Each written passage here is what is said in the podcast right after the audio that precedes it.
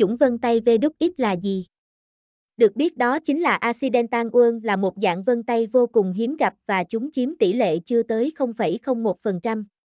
Đây là một loại vân tay rất hiếm gặp và ai sở hữu lại vân tay này sẽ có thể trở thành những thiên tài mới khả năng thiên bẩm hoặc cũng có thể trở thành những kẻ lập dị.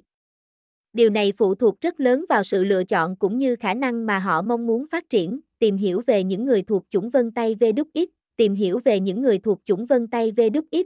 1.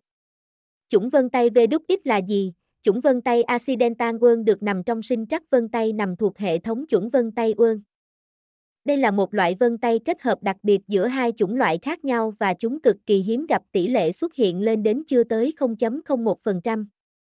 Dấu hiệu nhận biết để người có sở hữu chủng vân tay ương này không khó bởi chủng này có hai vân hoặc thậm chí là ba vân trở lên.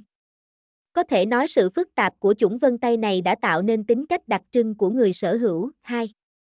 Đặc điểm tính cách của người có chủng vân tay accidental ương, theo như trong sinh trắc vân tay thì những người sở hữu chủng vân tay VWX là lập dị hoàn toàn không có căn cứ.